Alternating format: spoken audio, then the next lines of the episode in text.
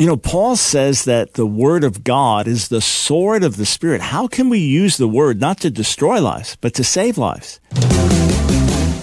It's time for The Line of Fire with your host, activist, author, international speaker, and theologian, Dr. Michael Brown, your voice of moral, cultural, and spiritual revolution. Michael Brown is the director of the Coalition of Conscience and president of Fire School of Ministry. Get into the Line of Fire now by calling 866 34 Truth. That's 866 34 Truth. Here again is Dr. Michael Brown. Thanks, friends, for joining us today on the line of fire. Phone lines are open 866 34 Truth, 866 348 7884. Hope you had a blessed weekend. If you had a rough weekend, hopefully this week is starting off better for you. If things are really bad, well, let's look to the Lord together. He brings light out of darkness. He brings good out of evil. He brings triumph out of tragedy. He's a redeemer. He's amazing the most wicked thing done in human history, human beings nailing the Son of God to the cross, was God's means of saving wicked human beings. Our God is a redeemer. Those things that have been stumbling blocks can become stepping stones. You know, even the workout adage, if it doesn't kill you, it makes you stronger. Well, it's often not the case. Many times things destroy lives Many times we go through hardship and, and it hurts us. We remain bitter for years. Marriages are destroyed. Finances are destroyed. Health is destroyed. And it seems we can never recover. But I'm telling you, with God, even the darkest, most horrific circumstance can be used for good. Romans 8:28 is true. Been following the Lord now 48 years. That's amazing. That's I'm, I'm amazed at God's grace and goodness since I was 16 years old. I'm 64 now. And I can tell you Romans 8:28 is more real to me now than it ever was. By the way, I didn't plan on sharing any of this. Was just greeting you at the beginning of the week, but I'm sure this is for many of you. There are enough people listening and watching that this will apply. What does it say? We know that all things work together for good to those who are what? We are called by God we are chosen by God. We are being conformed to be like his son. And what's happening in this world, God will use if we'll humble ourselves and submit ourselves to him. Even stupid things we've done that we deeply, deeply regret. If we honor the Lord, he can turn them around for good. I was just speaking to someone and talking about some things that this person regretted. And I said, as you honor the Lord, the good that will come out of it will be a hundred times greater than the bad that was done. 866 34 Truth is the number to call. I do want to talk to you about the Word of God as the sword of the Spirit. What does Paul mean by that?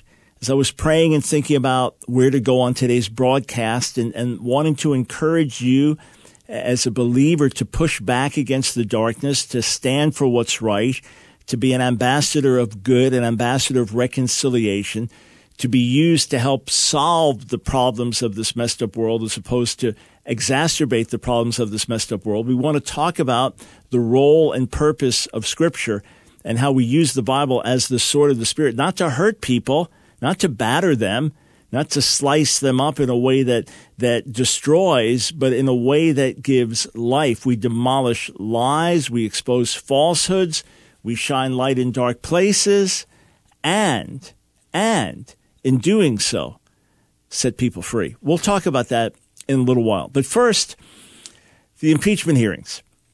Let me back away to last week when it was announced that Benjamin Netanyahu, who is currently the prime minister of Israel. There's not a government coalition, but he is currently the prime minister of Israel and the longest running prime minister of any in our history, in, in Israel's history. So he has now officially been indicted on corruption charges. Yeah, I mean, the parallels between Israel and America continue to be striking. And he called the charges a witch hunt. And I've, I've read both sides of this. I've read the sides that say the guy's guilty there's no question he's guilty. And others are like, Are you kidding me? You're going to try to bring down the prime minister with nonsense like this and being called a witch hunt. I thought, how interesting how parallel to things happening in America. Now, there's no debating that the Democrats were talking about impeaching Trump before he was even in office. I mean, he was elected, but hadn't, hadn't even started uh, in, in, as president. All right. And there was talk about impeaching him, and, and there's been talk about it through his entire presidency now, going on three years. So the, the, current impeachment hearings, that's no surprise, and the Democrats have been trying to take him down since day one. But has the Ukraine call and the the surrounding events have those given fuel to the fire to say, well, he should be impeached. There should be a formal trial over this. We should see if he should be removed or not. So I, I posted a, a, question on Twitter today, and, and here's the question. Uh, it says this Did you follow the impeachment hearings last week? If so, what was your impression? And indicate whether you consider yourself for Trump or not for him. The choices are in parentheses. So, Twitter, you can give four choices but you have a limit of 25 characters per choice. So you have to figure out how you're going to say what you're saying. So we gave two choices for each group those that say they're for Trump, those who say they're not for him. And again, I know there's, well, I don't really fit in either. I, I understand that. Well, I was for him, but uh, all right, I know, but we can only get so nuanced in a Twitter poll. All right. So 272 votes so far. And the choices were is it a witch hunt? Or is it fair and sober? And are you for Trump or not for Trump? So this way you have two categories, those who are for Trump, those who are not, and then you can divide within each category. Now here's what I find fascinating. Thus far, 79% of the voters say they're for Trump and 21% not for Trump. So that was not a big surprise that the people that are following me on Twitter are more conservative and more pro Trump than not pro Trump. That's not a surprise. All right. I, I figured it'd be between two thirds and three quarters. So we're you're right about there, maybe slightly higher. So 79% identify as being for him and 21% not for him. All right. Now, now here's what's interesting. Out of those who say they're for him, it's what, 74% to 5% saying that they believe it was a witch hunt as opposed to fair and sober. The impeachment hearings are a witch hunt as opposed to being fair and sober. So if if you look at that, that is basically what 16, let's see, if it's almost 15 to 1, right? 15 times 5 is 75. So almost 15 to 1 in terms of those who identify as for Trump say that they believe this is a witch hunt. Only one compared to 15 think it's fair and sober. All right, you say, well, no surprise, they're for Trump. Okay, but look at this. Look at this. And you weigh in, go ahead on in the YouTube comments and Facebook comments, weigh in and say where you where you fit on this. You're pro Trump, anti Trump, and you think it's a witch hunt or fair and sober. Make sure you give both pieces of information so we can more readily assess your position.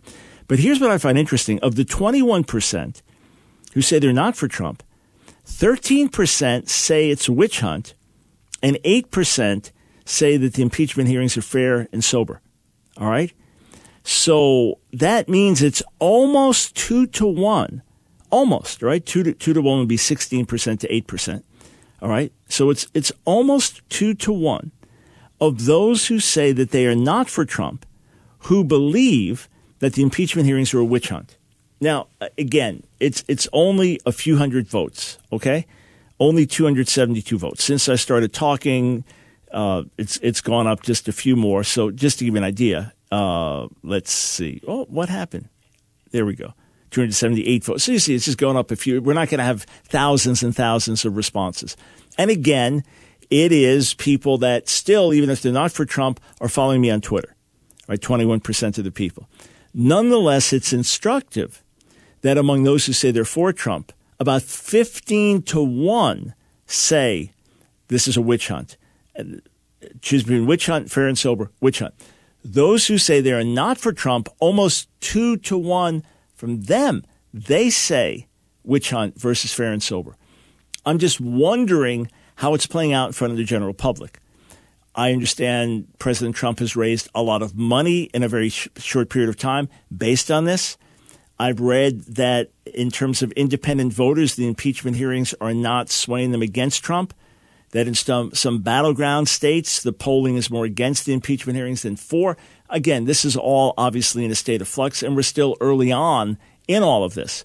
And that's why I told you weeks ago I'm not going to be doing daily commentary because things are going to shift back and forth and our emotions will just get caught up and it's all that we would end up talking about. So we're not going to do that. It's one, there are others doing it. Let them do it and follow them. And, and even on the stream where I post regularly, uh, my articles are on many other sites as well, but you'll get great commentary on the impeachment hearings there on the stream from other uh, solid Christian leaders. So go there, stream.org, follow it, follow it on whatever websites and news outlets that you do. But I just encourage you don't get all caught up in this. If it is a witch hunt, in fact, if it's just a lame attempt to exercise some kind of a coup and illegally, illicitly, wrongly take the president down, it'll backfire. It'll backfire. And it'll backfire with voters voting overwhelmingly in 2020 if there's a lot of junk and corruption and things going on that shouldn't be going on, that should not be going on with any presidency, well, then let everything come to light. Why? How, you say, well, it's no different than other presidents and it's just the Democrats trying to take somebody out. Well, then let it come to light. Well, it's just the Republicans trying to cover up and let it come to light. Let everything work itself out and then you can act with greater wisdom. You say, Franklin Graham has said that what's happening with the impeachment is it's demonic. Well, if in fact it is an illegitimate attempt to unseat a duly elected leader, the president of the United States, one of the most influential human beings on the planet, whoever the president is, and all the more when it's someone like Trump, for better or for worse. So, yes, it would be demonic if there was an illicit illegal, ungodly attempt to take someone out of power that was rightly elected and rightly appointed to be there. But is that just partisan politics talking? Is that Franklin Graham talking as a conservative who's going to vote Republican? Well, people are going to weigh that out. But if, in fact, this is something illicit, yeah, it would be demonic. You say, How do I pray? Say, God, your best. God, your best. Bring about your best out of this for Donald Trump, for the Republican Party, for the Democrat Party, for the people of America, for the Church of America. Accomplish your best plans through this. It's a prayer God will answer, friends. Phone lines are open. All questions welcome.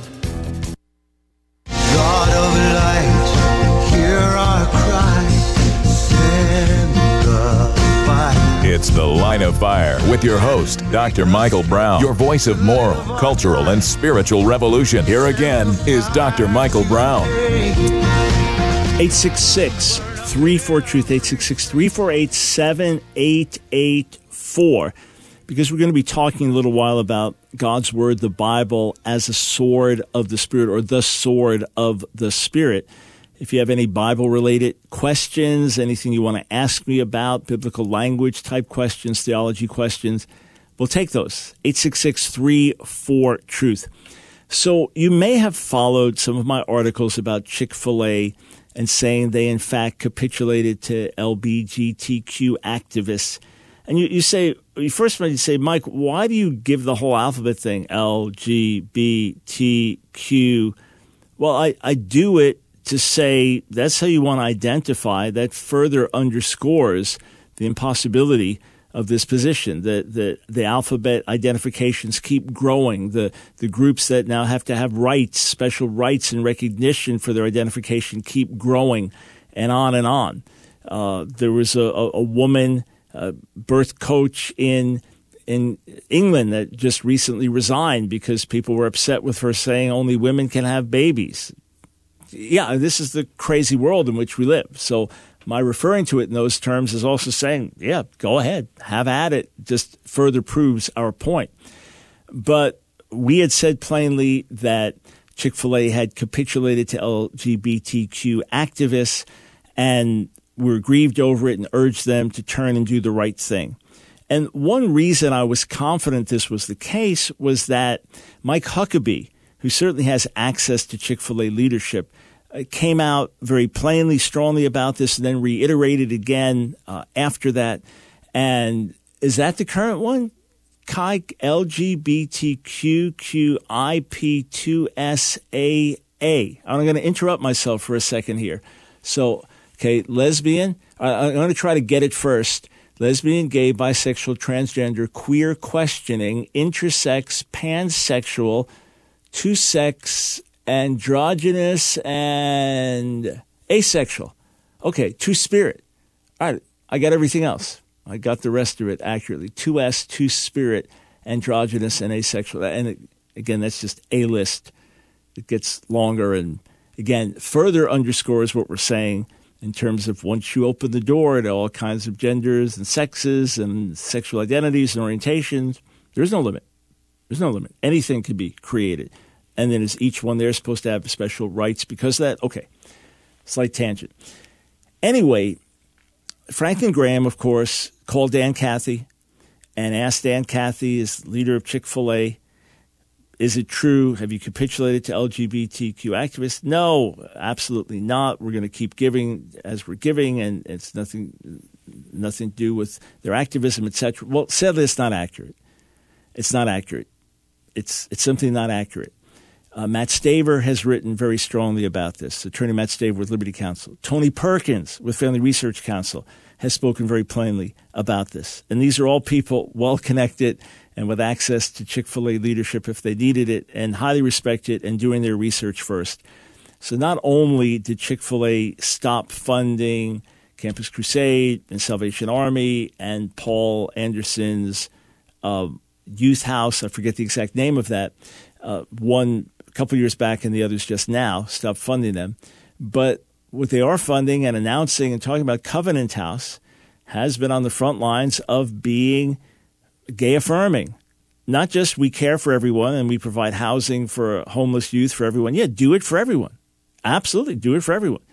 But they are gay affirming, all right? And they're doing it in, allegedly in Christ's name.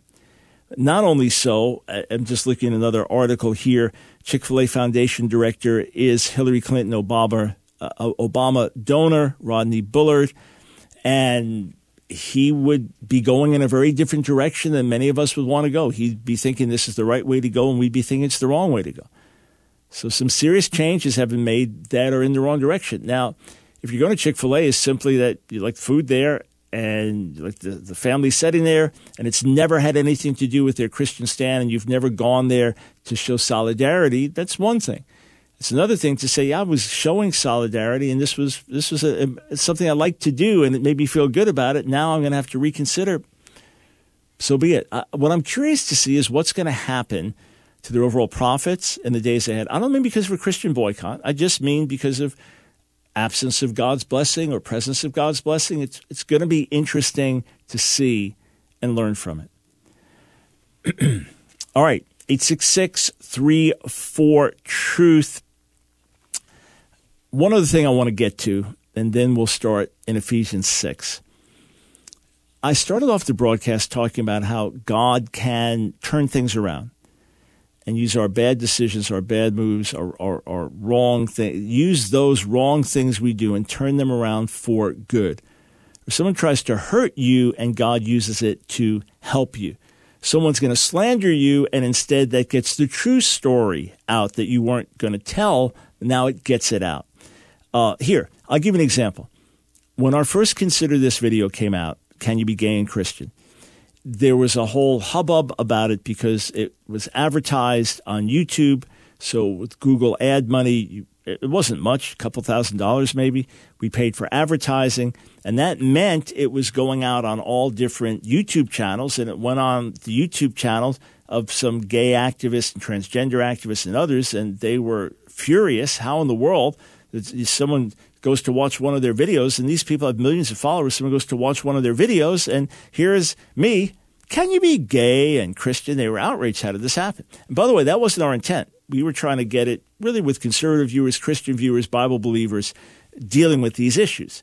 To me, I, I would not intrude on, on the YouTube channels of those that differed with us deeply and had issues with us. That's, that would not be a right thing for me to do. But in any case, that wasn't our intent. That's just what happened. Well, it led to an outcry. And next thing, everybody's talking about it. I, I, I mean, to Business Insider and Fortune Magazine, if I remember, just reaching out for comments and writing about it. And it, en- it ends up Google issues an apology. Ours is one of the ads. They didn't reference it by name, but that caused the apology. They, they offer an apology and they're, they're grieved over what happened and didn't mean this. And, and then we find out it went up to a VP with Google who reviewed it because there were complaints from Google employees. How is this ad being advertised on YouTube? And it was a big story. It ended up being a very big story. But more importantly, it, everywhere you looked on gay websites there, the video was plastered, my face and the video and a link to it. So people are going to watch it that wouldn't have watched it. And some would be impacted in a positive way. That's going to happen if enough people watch it.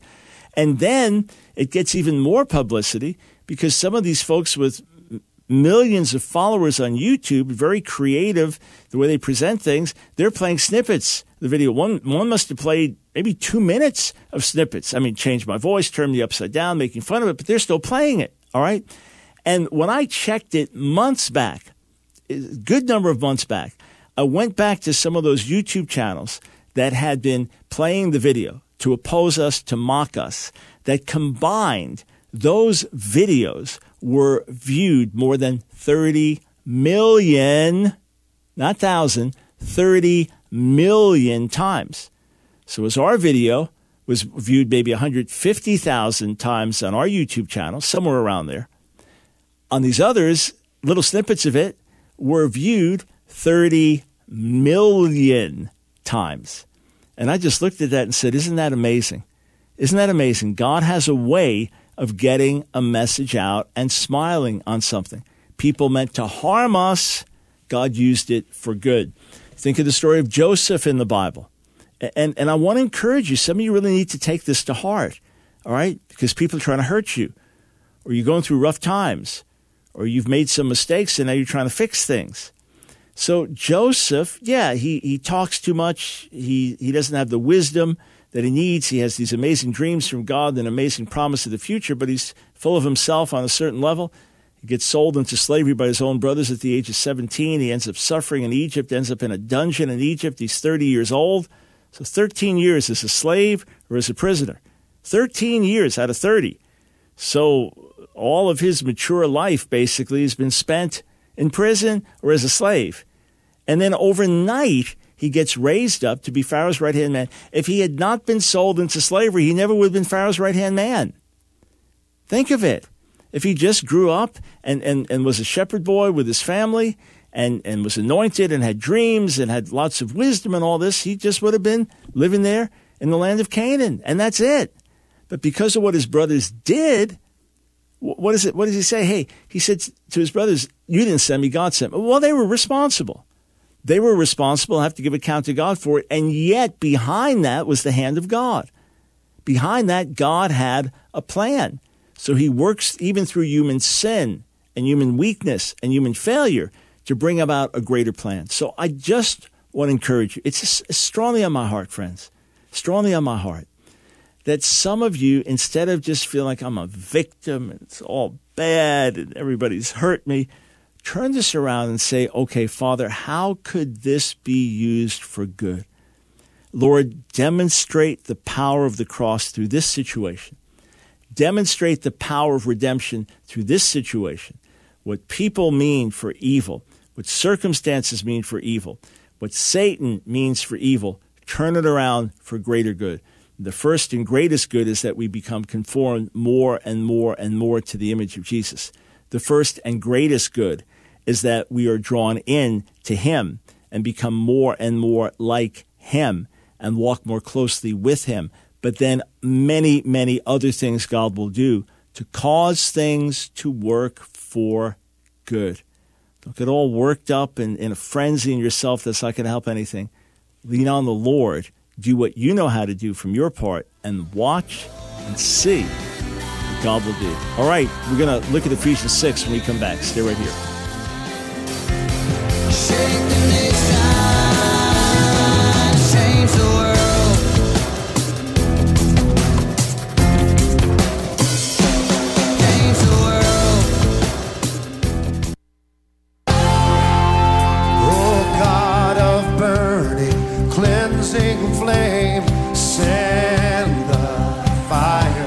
The Line of Fire with your host, Dr. Michael Brown, your voice of moral, cultural, and spiritual revolution. Here again is Dr. Michael Brown. Thanks, friends, for joining us on The Line of Fire. Number to call 866 34 Truth. All right. When I lived in Pensacola, Florida, as a New Yorker, New York Jew, born in New York City, raised on Long Island, my personality was very different than the Pensacola personality. I just moved faster and just kind of always in a hurry and, and drive differently and everything like that. So it was kind of culture shock for the people there and culture shock for me. And one particular trip, I was on my way to Canada. And I thought, ah, it's going to be in a totally different culture here and out of the South. And I, loved living there. It was great living there. But, you know, I getting out of the South for a little while. So I'm on this plane. We fly from Pensacola into Atlanta, then Atlanta into Minnesota. And I'm in Minnesota, and I'm thinking, boy, this people on the plane, they don't sound Canadian. They don't sound Minnesotan. They they sound more like they're from the South, maybe deep South. We get on the plane, and I happen to notice at a certain point there were almost no women on the plane out of maybe 175 passengers, I think there were five females. I'm talking to a guy across from me. Where are you from? L.A., Lower Alabama. I said, Oh, Pensacola now, but New York originally. He goes, Yeah, I feel about New York. You just cut that off, let it fall off down the water. That's how I feel about New York. I thought, Okay, well, what are you going to count for? Hunting, man. Hunting. It's a hunting flight. Then I look around and realize, whoa, almost everybody on this flight looks like a hunter. I mean, they could have been Duck Dynasty cast, that kind of thing. All right. So we, we now arrive and it's a pretty small airport in Canada. In fact, one that's really not ready to accommodate good sized crowds coming in that have to go through customs and all this. But during hunting season, the numbers swell. Otherwise, smaller planes go in. So now, and look, I get there. I've been traveling for hours and hours. I'm going to have a busy ministry schedule. So I want to get there. I want to get to the hotel and crash or whatever time of day or night it is or get writing, do whatever I'm going to do. But now baggage claim takes forever because you, you have to identify your baggage. And, and you've got to, because there were people were traveling with weapons. All right. So you've, you've got to say, Hey, I've, yeah, I've got this two shotguns here, whatever. That's me. So you got to call it out, and then they go and inspect. I'm thinking, this is wild. I can't believe it's taking so long. So finally, you get all that sorted out, and now the final thing is we're you know waiting, and you have to identify the bags, kind of like an unusual order of what you did first, and now the final going through passport control. And lady said, "You have any weapons?" I said, "Yes, the Bible." the sword of the spirit. I was just frustrated, but also having a little fun. I said, I'm here for ministry. I'm speaking at a church conference. And she smiled. Yeah. But the Bible is not a weapon that we wield to hit people over the head with it. Many in the gay community refer to the clobber passages the passages in the Bible that explicitly forbid homosexual practice, and they say that you're trying to clobber us over the head with those passages. And probably when I was a new believer, I, I used the Bible in a in a way that it was a weapon that offended people, not because of the truth, but because of the way I used it. In other words, I was going to use the Bible to defend my views and use them with my forceful personality as opposed to presenting the truth of Scripture to set people free and bring them into the light. So, in what ways is the Bible the sword of the Spirit? How should we understand this? Because, again, it is the principal offensive weapon God has used us in, in terms of defeating powers of darkness and advancing the kingdom of God. So let's take a look in Ephesians chapter 6. Ephesians chapter 6, and Paul is writing there, and he says, finally, be strong in the Lord and in his mighty power. Verses we've been looking at recently in terms of, of uh, Jezebel, in terms of spiritual warfare.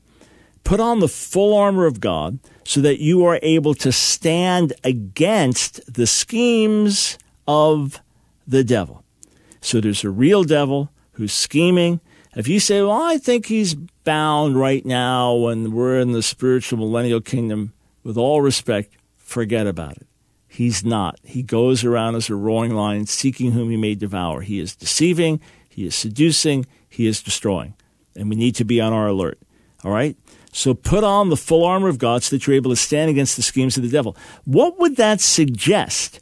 That if we don't put on the full armor of God, we won't be able to stand against the schemes of the devil. That's, that's just reality.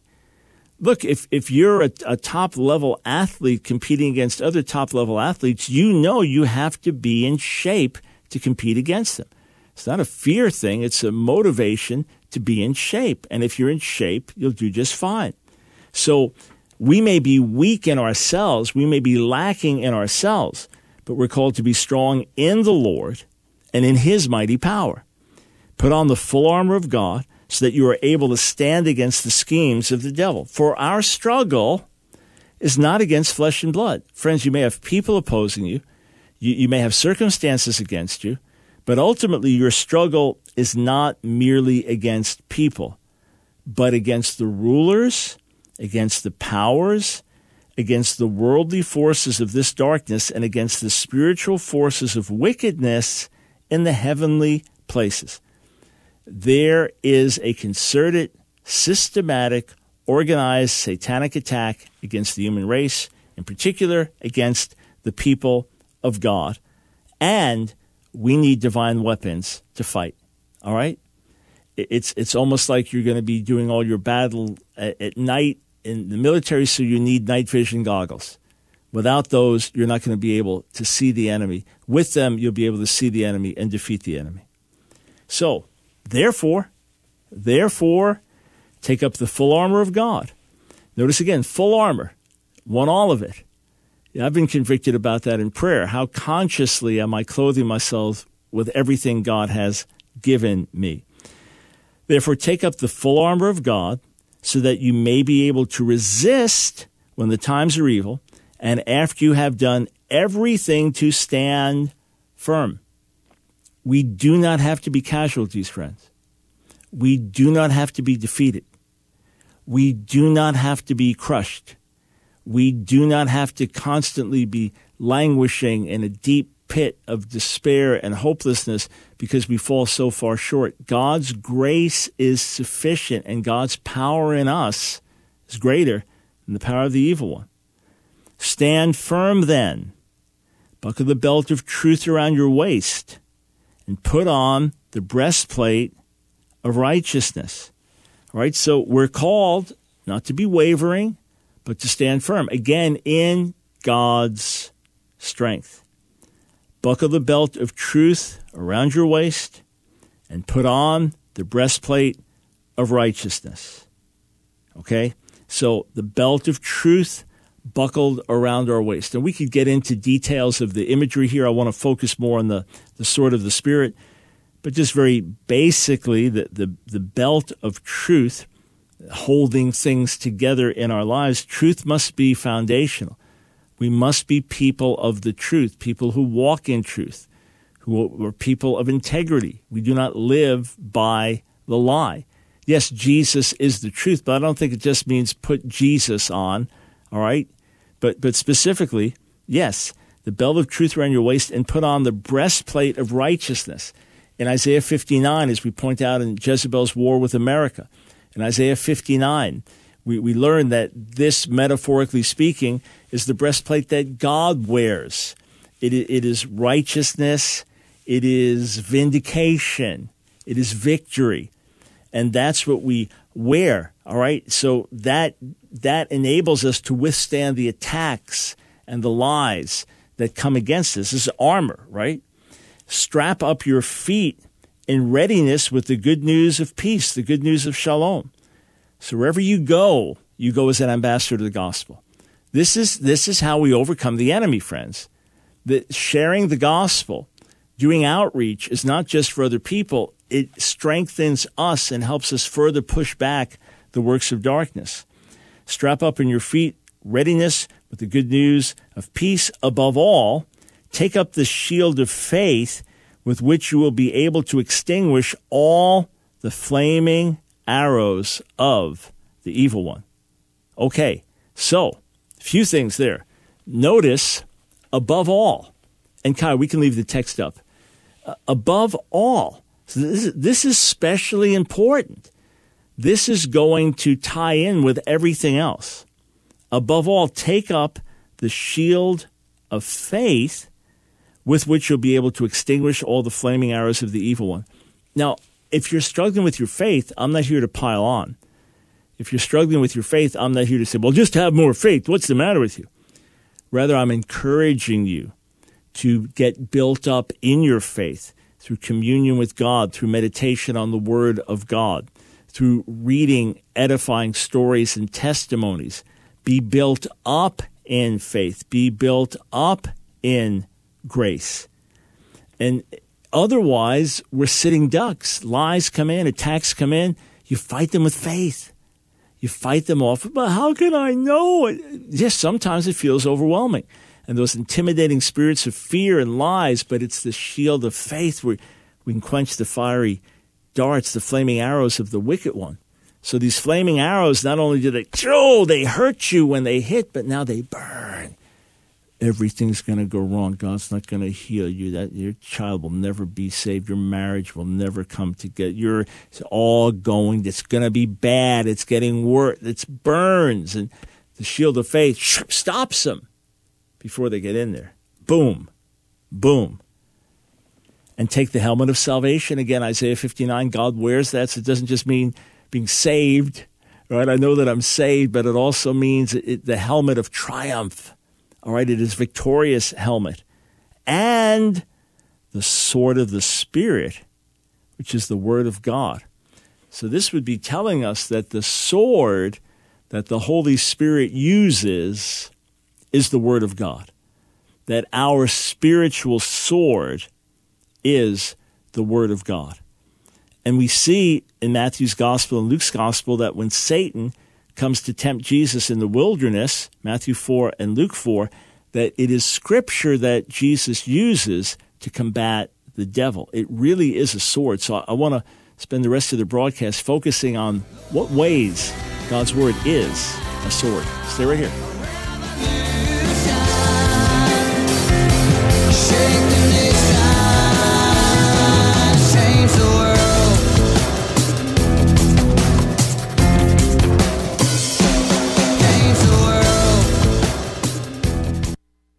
It's The Line of Fire with your host, activist, author, international speaker, and theologian, Dr. Michael Brown. Your voice of moral, cultural, and spiritual revolution. Get into The Line of Fire now by calling 866 34 Truth. Here again is Dr. Michael Brown. I uh, just put together a little list of different ways in which the Bible is the sword of the Spirit and can be used as the sword of the Spirit. I want to say again, it's not something that we used to hurt people.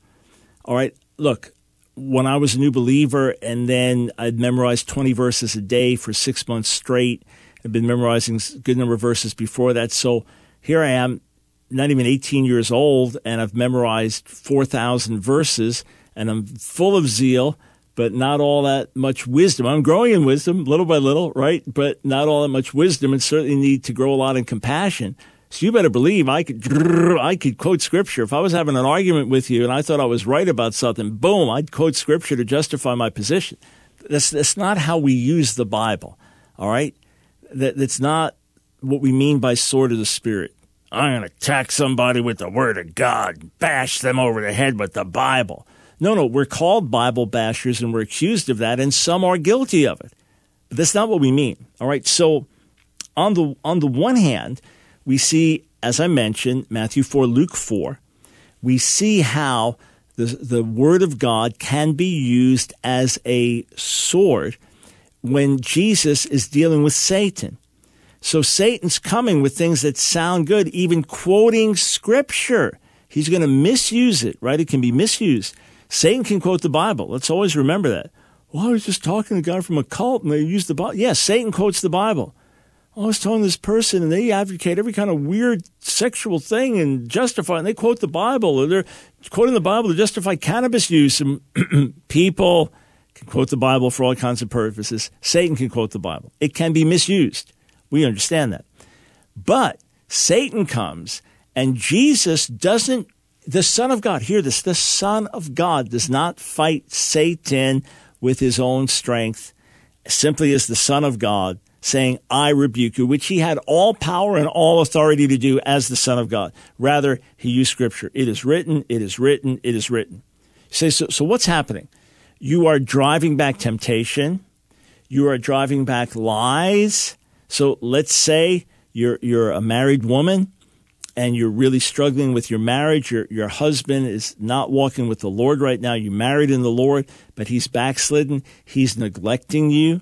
He hasn't been intimate with you in months. He hasn't shown you affection in months. He talks down to you. It's it's very upsetting and, and you feel just rejected and hurt. But there's a nice guy at work and seems to be, you know, very wholesome guy and pays attention to you and, and seems to have more interest in you in a day than your husband does in a month. And and these thoughts start hitting well look maybe they're grounds for divorce because it's kind of like incompatible now or i'm being neglected and maybe you know maybe there's something here. And, and next thing this guy is he realizes there's an open door here and he's going to try to you know take off with you somewhere for a weekend and suddenly the scripture speak boom lo tinaf you shall not commit adultery in reality so oh reality just hit you come out of the trance you oh okay that's clear. I don't. I'm wondering, is it? Can I do this? Would it be if I take this money and from the business here? Do not steal. Lo tignov and oh, boom! It hits, and you realize, okay, I, that's that is stealing. So the word of God has that power. Hebrews 4:12 talks about it being sharper than a two-edged sword, double-edged sword, and it pierces to the very division of soul and spirit and joints and marrow, discerning even the, the thoughts of the heart. All right?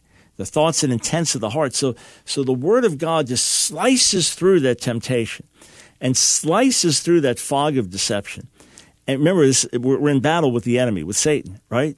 With demonic powers, with lies. It slices through those things, and in doing so, brings clarity and, and brings things into the light because the Word of God is light and it exposes the darkness. And I don't know if, if you've had that happen where you're kind of in a, an emotional state and you're morally confused, and suddenly someone comes with a scriptural truth, and oh, clarity, the fog lifts. You can see clearly again.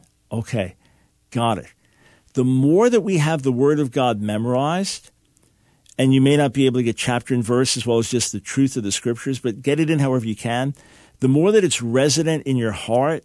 somewhat Psalm 119, the psalmist says, I've, I've hid my word. Uh, I've hid your word in my heart that I might not sin against you. So having it your heart, having it your mind when temptation comes, when deception comes, boom, it's, it's a weapon, it's a sword that cuts through that. Uh, also, related to this, 2 Corinthians 10, Paul says that, that we, we cast down imaginations. Every thought that would exalt itself against the knowledge of Christ, we cast it down.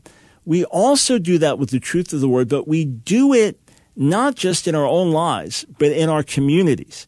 So there, there are strongholds of lies, say about, quote, gay Christianity. There are strongholds of lies about abortion being a blessing. There are strongholds of lies about other things in our culture, uh, uh, about the blurring of gender distinctions and things like that. And, and we bring these foreign thoughts captive to truth by the word of God.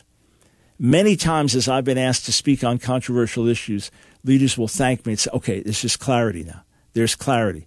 It's, it's because we bring forth the truth of the Word of God. Here's another way that the Word of God is a sword, the sword of the Spirit. Picture people tied up with ropes. Just, just picture this image, all right? Satan has come and tied them up with ropes of fear and depression and discouragement and self loathing. He's tied them up with sinful ropes of greed and lust and anger and corruption and murder. And they are bound in sin and destined for destruction. And we come with the sword of the Spirit, the gospel message, which is a message of liberation. We come with that sword and shoo, slice those ropes off. Now, I was going to use chains, but you have to be quite a sword to cut the chains. I'm just giving you a physical image, but God's word can cut off all kinds of change. It brings liberty. It brings liberation. It brings freedom. It brings healing. It brings deliverance. It is a sword that fights back against the works of Satan, fights back to set captives free, fights back against temptation, fights back against strongholds of the imagination, and it proclaims Jesus as Lord. I, I remember distinctly when we lived on Long Island in 1983 in the fall of 1983, a bunch of things all went wrong at the same time. Most of them small, some bigger, but all at the same time. A physical attack on a family member, physical attack on me. I don't mean I don't mean someone physically attacking, like a fist fight or something like that. I mean me getting sick. I mean my daughter taking a, a fall and, and having our older daughter and these knots on her head. You know, how bad was the fall? Did she concuss? And and then uh, I guess it was fall going into winter. As, as, ice was forming outside our house, we saw with the windows that that ice was coming into the house and it, it could destroy the walls and all this. And then I'd left my job. I was going to be teaching now full time at Christ for the Nations. This was the transition period where we had basically no money, but my final commission with this company I'd worked with was a big sale I got was going to be five thousand dollar commissions. This is 1983, right? Our salary's low enough back then anyway, and that was going to get us through and all that. And then I get a call that the thing fell through and the people weren't going to do it. And it's just, I remember the bottom falling out, and I just. It was just all little, right? No one was dying of cancer. No one had gotten in a car wreck, right? We weren't bankrupt. But at that moment, all cumulatively, it just wore me out. And I remember I, I thought, I'm, I'm just going to sleep. I'm tired. I'm going to do war in the morning. And I got up in the morning. You know what I did? I meditated on Ephesians 1. I prayed in the Spirit extensively, which is what Paul gets to in, in the very next verse in Ephesians 6, praying in the Spirit. I prayed in the Spirit extensively, and I meditated on, on Ephesians 1. And I meditated on the fact that the same Spirit lived in me, the same Spirit that had raised Jesus from the dead and exalted him to the highest place, that that power – was now at work in me as a believer. And when that consciousness hit me, when the spiritual re- reality of it hit me, at that moment, I then took authority over the enemy. I just sensed, in this particular case, these were demonic attacks. I just sensed that was happening. And boom, everything turned around. I didn't get that job, but we were helped with 5000 from someone else that we were, that, that got us through. But everything else basically instantly reversed. Just bing, instantly and quite supernaturally because I was an eyewitness to it. But what happened was that reality of what was written in the Word took hold of my consciousness.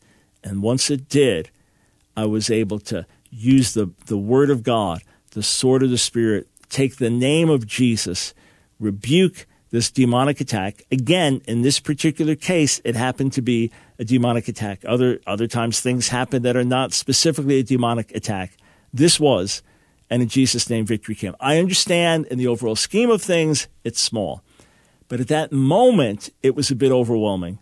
And what changed everything, and it's happened hundreds and hundreds of times in many other situations in my life and in all of your lives, infinite times if we think everybody else out there, almost infinite. What happens is the truth of the word becomes real to us. We take hold of it and we exercise that truth to demolish lies, to demolish darkness. In Jesus' name. Hey, friends, we've got an important interview coming your way tomorrow. It's going to be eye opening. Some major things happening in Tennessee that you should know about. It could affect the whole nation. Back with you tomorrow.